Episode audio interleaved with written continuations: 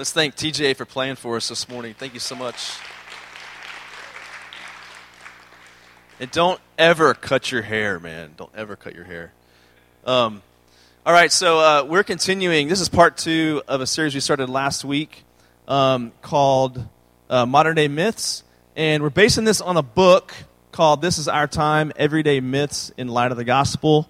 And I showed you a picture of this book. If you want to read it over the summer, know you guys have plenty of summer um, reading, you know, time and whatnot. Um, it's a great book. And uh, we're basing this series on this book. And this series is, um, or this book is based on the idea that all of us live by these myths. And we adopt these myths that we're often unaware of. And so, what is a myth? A myth is a big, overarching story that we live by as we try to answer life's big questions. We talked last week about how those questions could range from um, what's the point of life to why are we here? Uh, how do we find happiness? These are the questions we're trying to answer as we walk through life, and we often adopt these myths as we try to answer these questions um, and live our lives. So each talk's going to have three movements. We discussed this last week. Uh, the first movement's going to be the longing, and we talked about how uh, behind these myths there are these um, deep longings or desires, and often they are God-given longings. They're not bad necessarily. They're just they're they're, they're there, but uh, oftentimes they're God-given longings that we have, and our job as believers is going to be to help people to see the deep longings behind what they do. So we're discussing that as well this series. Then we're going to talk about the lie. And so while there are some deep longings that we all have deep down, there are also some lies that we adopt um, as we try to wrestle with these longings that we have. And uh, so the job of a Christian is going to be to expose the lies behind these myths, but then also point people to the light of the gospel. So you're going to also have the movement of the light in every talk that you hear throughout this series. So the light of the gospel is this good news about Jesus and it doesn't just expose the lie, but um, it also answers the deep longings that people have as they try to think through these, um, these myths that they're living by. John Perkins said, uh, The job of an evangelist is to connect God's good news with people's deep yearnings. This is the mission of a Christian. Your job in the world is not just going to be to point out just the lie but it's going to be to, to tap into the deep longings of people that, that God has placed within them, even unbelievers, and show how the gospel, the light, is the answer to those deeper longings that they may have. So, um, I want you guys to discuss, before I get, give you my, our topic for today, I want you to discuss your first three questions at your tables. Go ahead and discuss questions one to three.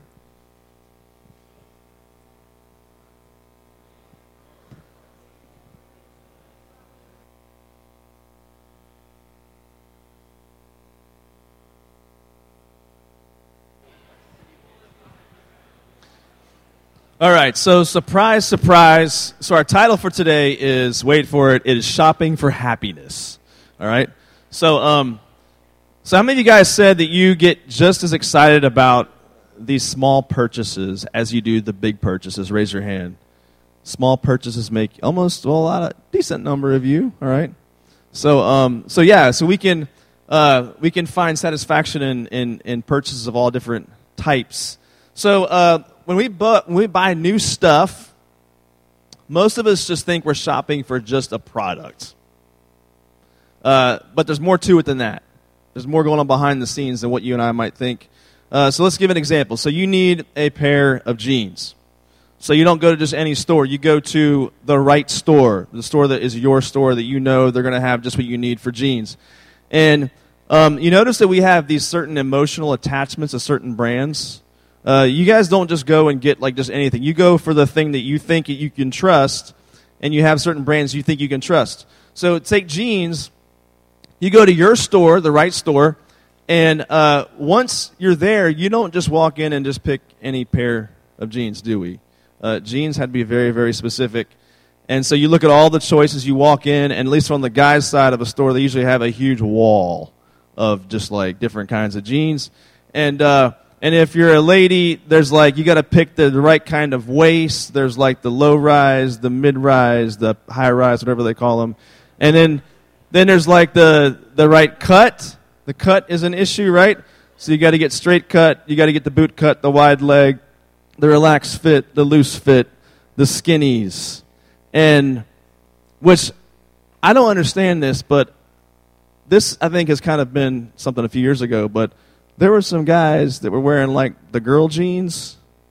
Did you guys see that? Um, yeah, it was like they were, the guys were wearing the girl jeans, which I did not understand at all.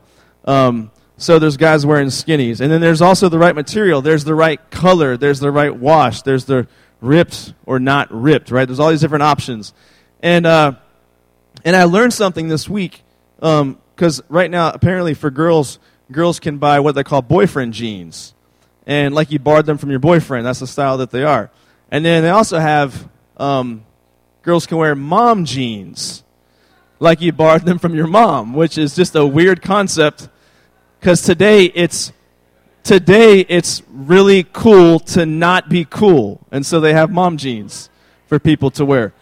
And listen, so you go you go into these stores and you you pick like three, four, or eight, and you go to the dressing room, and then you find the one. There's always the one. And this is like getting married. Buying a pair of jeans is kind of like getting married. Because what will happen is you will go home and look at your old jeans and you will divorce them. Right? Um, you guys don't notice this, but I'm not wearing them today. But I have one pair of jeans that I like to wear. All right? And I wear them all the time. And you guys probably never noticed, but now you did. So, um, but uh, most of us have that one pair that is just your go to pair of jeans.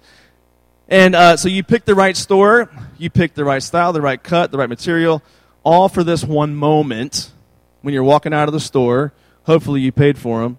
And, uh, and you have this deep sense of like satisfaction. You might even call it happiness.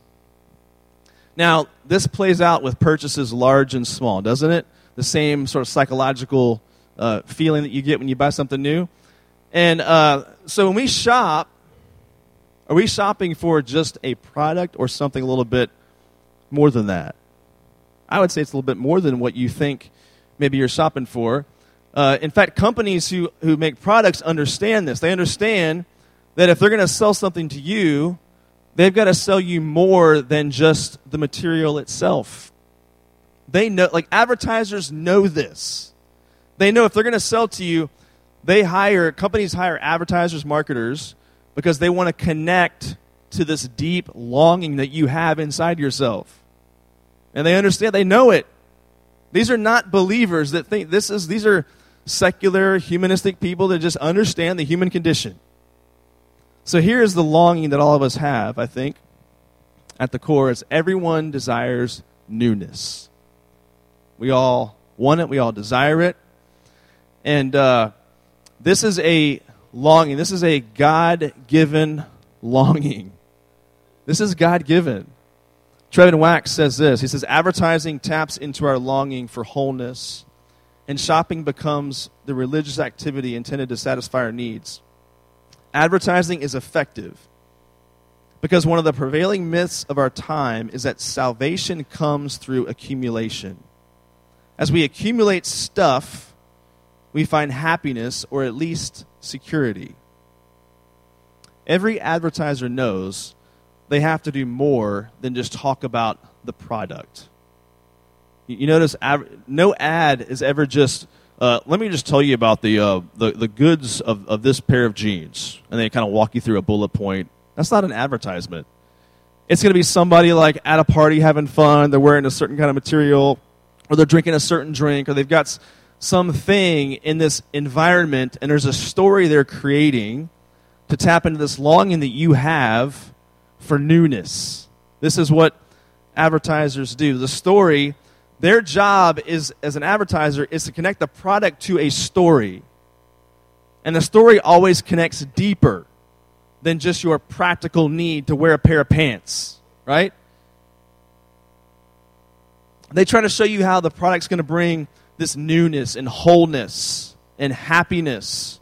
And you'll see it all over uh, marketing and advertising. The interesting thing is, this desire for newness is not a new thing, it's actually an old thing.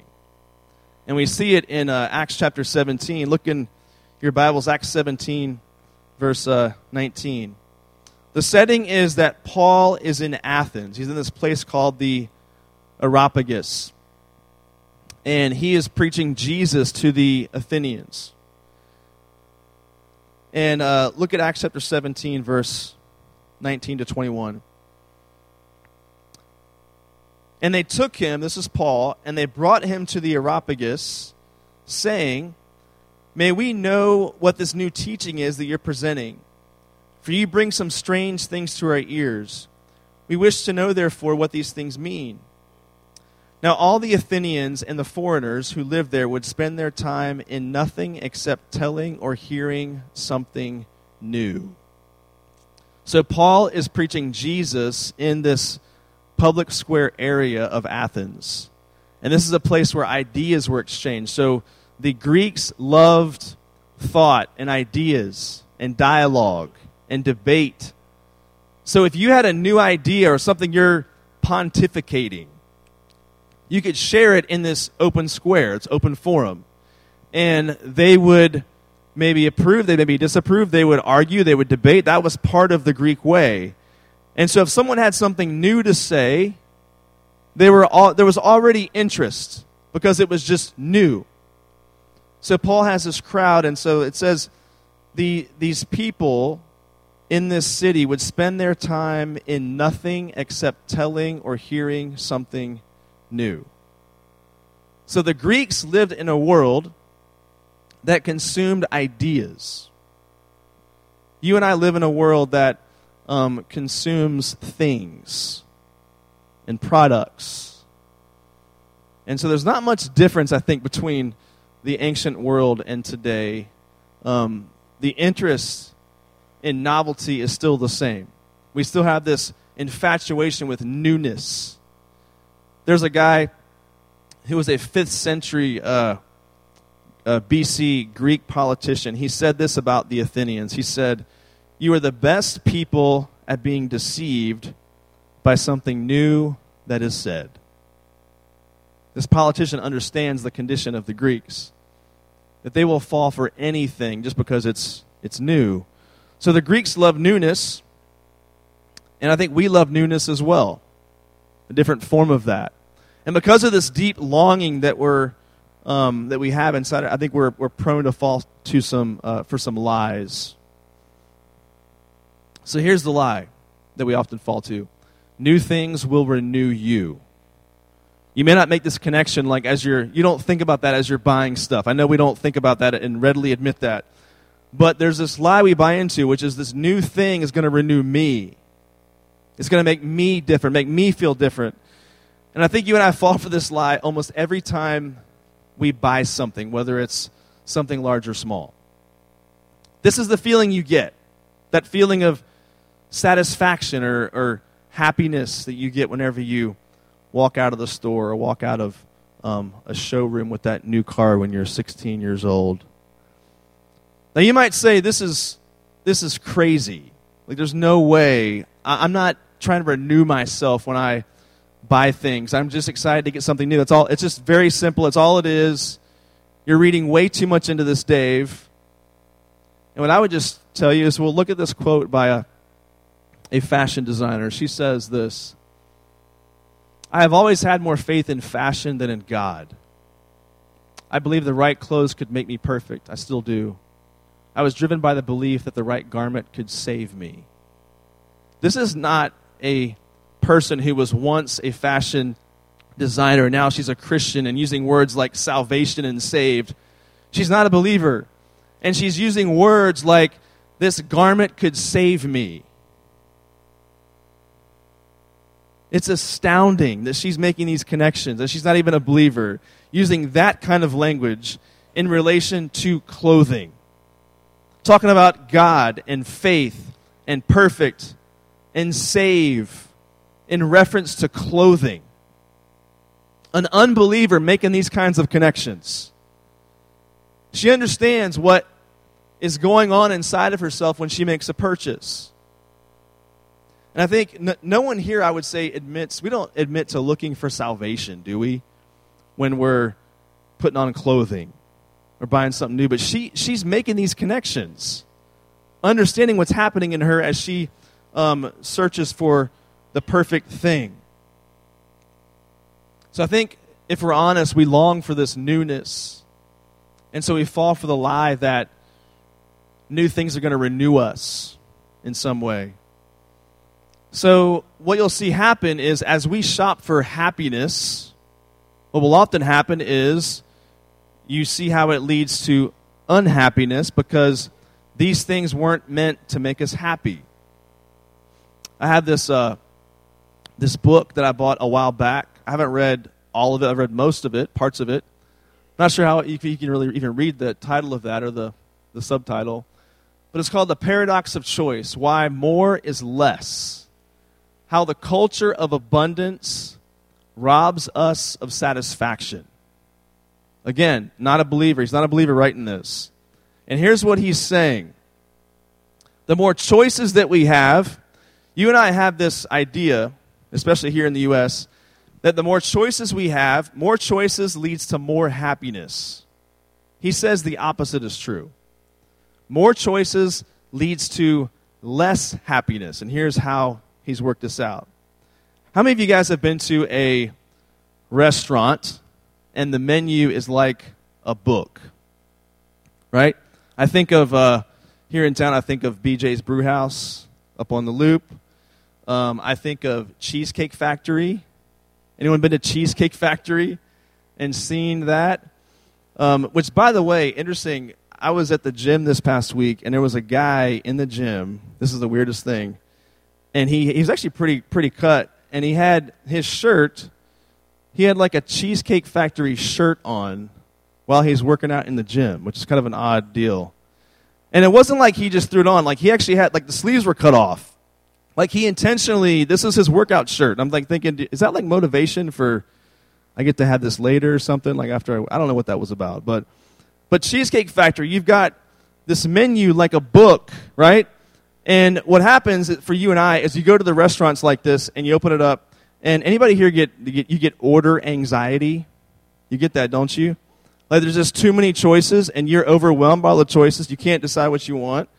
Um, the server comes back and says, Are you ready? And you're like, I'm only on chapter three. I'm sorry. I can't. Like, you, you can't decide what you want to get. And so they, they go away, and then you ask your friends, like, what are you getting? And they're like, well, I'm, I've narrowed down to these eight things. And uh, you're like, I can't decide. And then so the server comes back, and you're like, I got these four I'm thinking about. Um, what do you think? And he tells you, so you get what he tells you to get. And then the food arrives at your table, and then there's the first bite, and there it is extreme disappointment. Because you should have gotten the other thing, right? And so there are times when you recognize, like, this, so many choices leads to dissatisfaction because there's always something you should have gotten.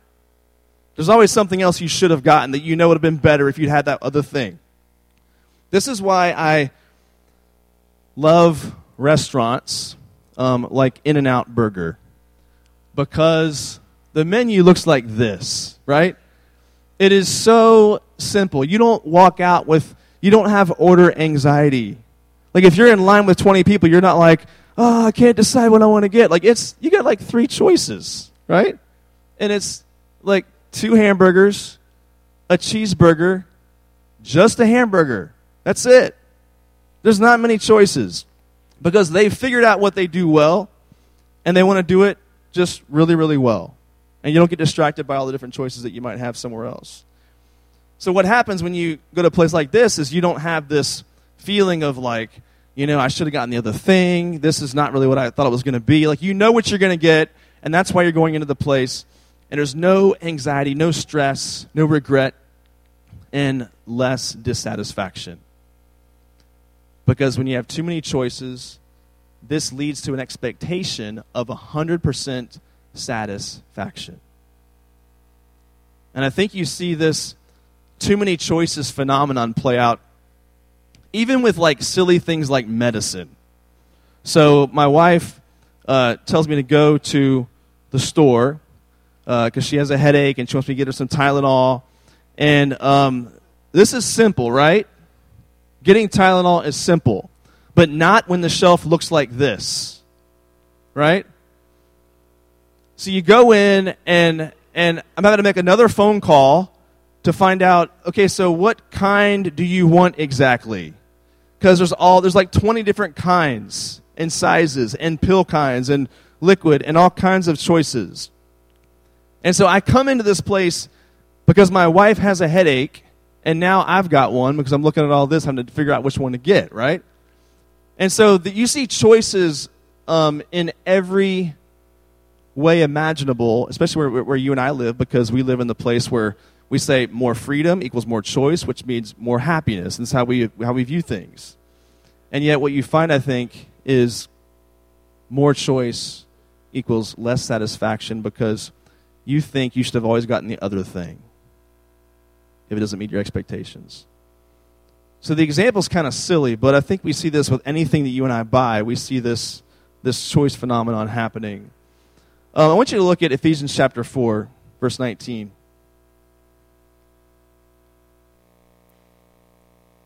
Ephesians 4:19, where Paul um, says this. He says, "Having lost all sensitivity, they have given themselves over to sensuality, with a continual lust for more." So, one of the biggest signs of idolatry that you're going to find in yourself and that we see throughout history is when you find in yourself this insatiable desire for more. There's always more, there's always more, there's always more. And this is one of the, I think, biggest symptoms of idolatry, this lust for more. And about this passage, a guy named Richard Winter says this. He says, Paul is arguing when we cut ourselves off from God, we look for our deepest fulfillment and meaning only in things God has made rather than in a relationship with Him. It is the same mistake, it is the same sin that is committed over and over and over again the sin of idolatry, which leads to this continual lust for more. Thinking you're going to be satisfied with every little thing you put in front of yourself, and then yet you find dissatisfaction, dissatisfaction, dissatisfaction. And this is a symptom of idolatry, I think. We put our faith in more, more, more. We find joy less, less, and less.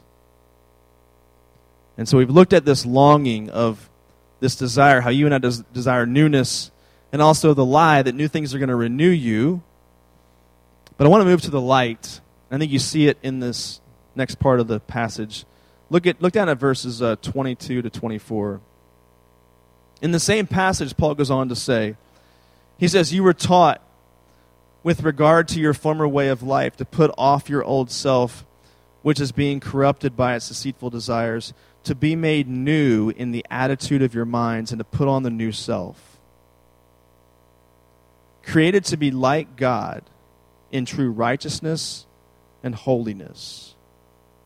We see this concept in Colossians and also in Ephesians. To put off the old self and to put on the new. And if you look at this text, he says, corrupted by its deceitful desires. So you're our old self, the flesh. We have to see our desires as deceitful. I think you and I have a hard time admitting that our desires are deceitful at their core, they're deceitful. You and I have these longings that are God given longings, but we buy into the lie as a result of those longings and begin to see the lie as truth. At the heart of our fleshly desires, there are lies that just abound. And we talked about what some of those were. We talked about how in our culture people say things like, you know, follow your heart you got to follow your heart. And so Christians even adopt these expressions. Or um, as long as you're okay, it's, it's good. Or as long as you're happy, it's good. Everything's okay as long as you're happy.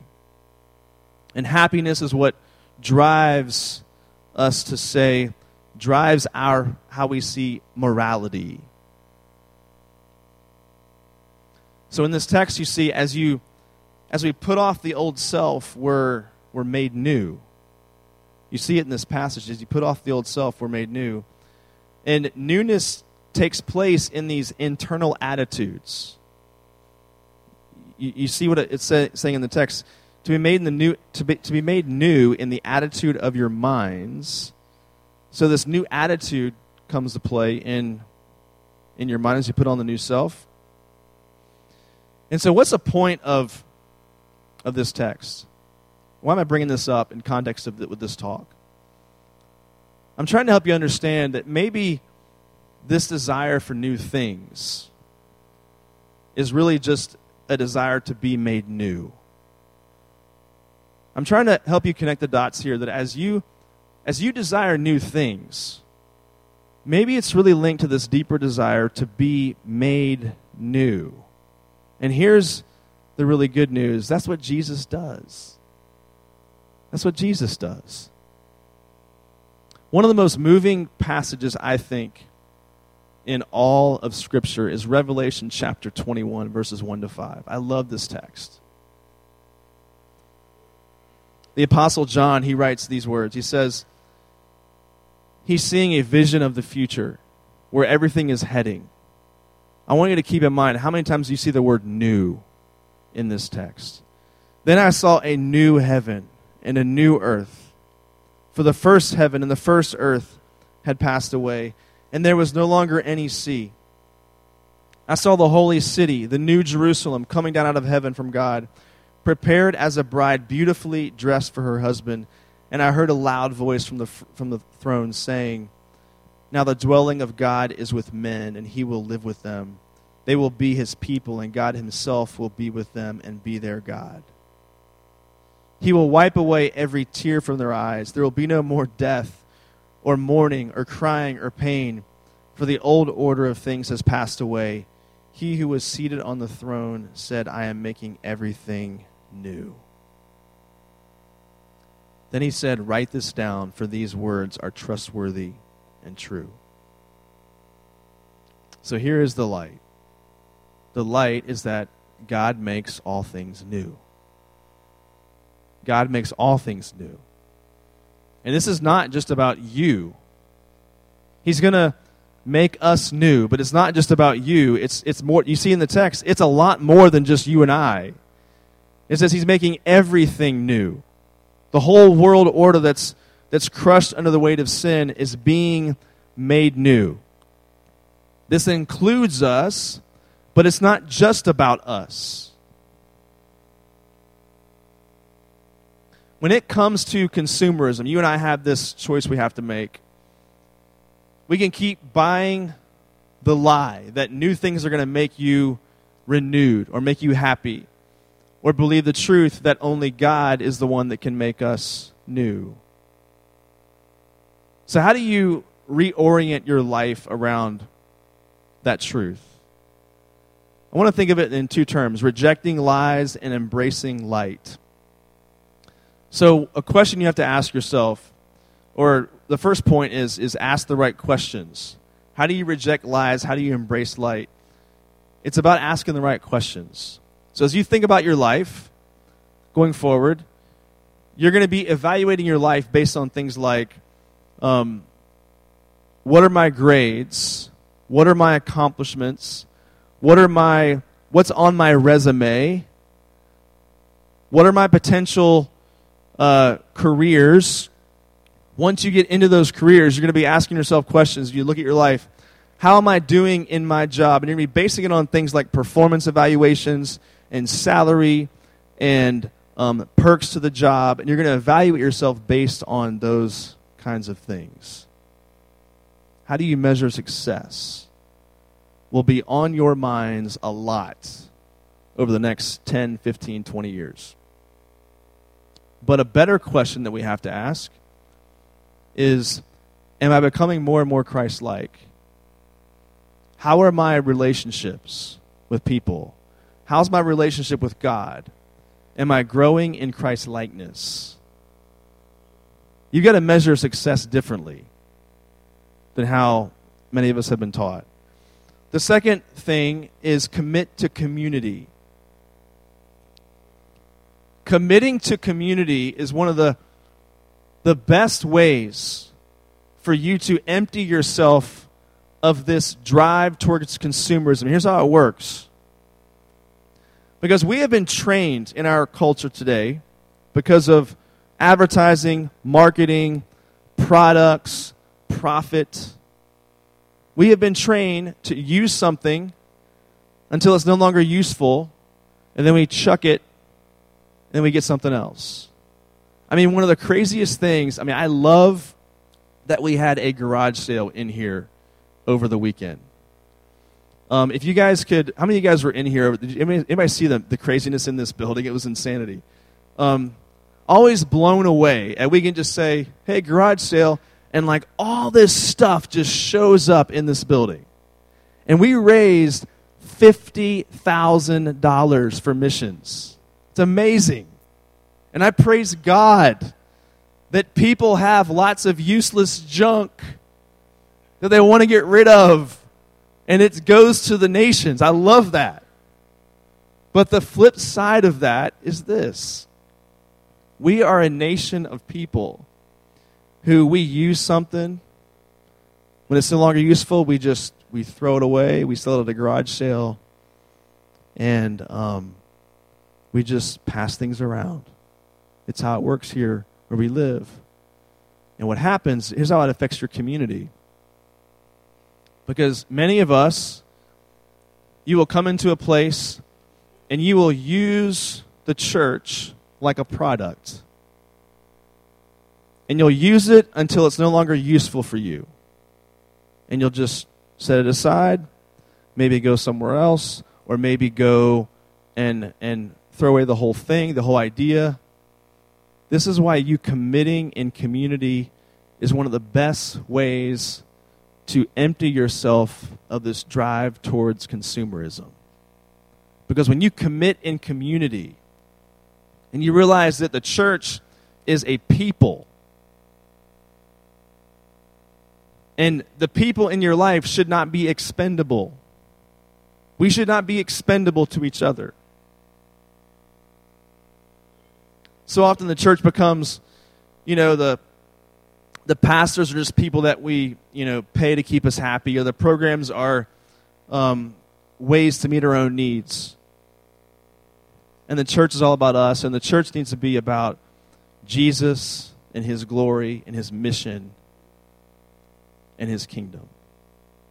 That's what the church is about. And then lastly, instead of getting, embrace giving. Notice that whenever we're not just talking about, okay, just stop accumulating, just stop trying to get stuff, stop trying to see stuff as your ticket to happiness. We're not, it's not just about that. But you notice whenever you are in this relationship with Jesus, your relationship to stuff changes. Your walk with Jesus changes your relationship to stuff. So you embrace giving. The last couple of uh, weeks, um, I've had two people in our church, older women who don't have a lot of money, have approached me to ask questions like, hey, I've got some extra money. Um, is there someone in need that I can give to? and I'm I'm trying to go find. Uh, and some of you guys are like, me, you know, but I'm trying to think through like what are some ways where's that place I can direct her, direct them as they want to give. Because here's what happens whenever you recognize the generosity that's given to us in the gospel, like you and I become more generous. This is how the gospel changes you in your relationship to stuff. It reorients you and you become generous, not just someone who says, okay, I'll stop getting. No, you start giving. And you'll see how the gospel changes your heart as it relates to the stuff that we so often partake of. I want you guys to go ahead and finish up with your last few questions at your tables.